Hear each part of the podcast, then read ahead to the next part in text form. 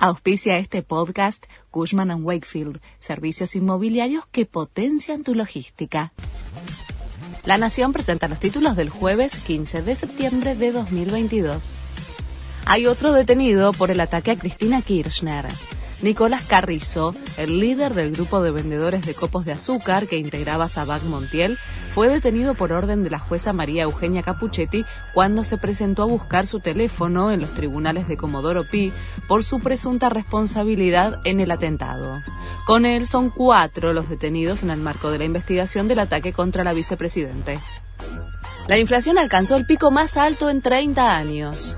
Con 7% en agosto, acumula 78,5% en 12 meses, el mayor nivel desde 1991.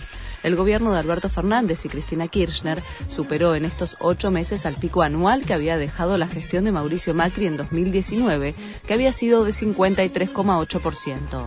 Los analistas estimaron que es muy difícil que la inflación no termine el año en tres dígitos. El humo invade Rosario y pone en riesgo la salud.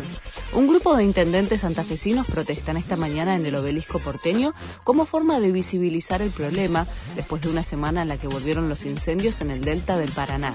Además, se reunirán con el ministro Aníbal Fernández para que se refuerce la custodia de los lugares más afectados por los focos ígneos.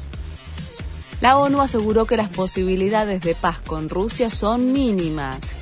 Tras una conversación con Vladimir Putin, el secretario del organismo, Antonio Guterres, destacó que la guerra está arrastrando a las economías del mundo y añadió que algunos países están cada vez más cerca de la hambruna. Boca mira a todos desde arriba.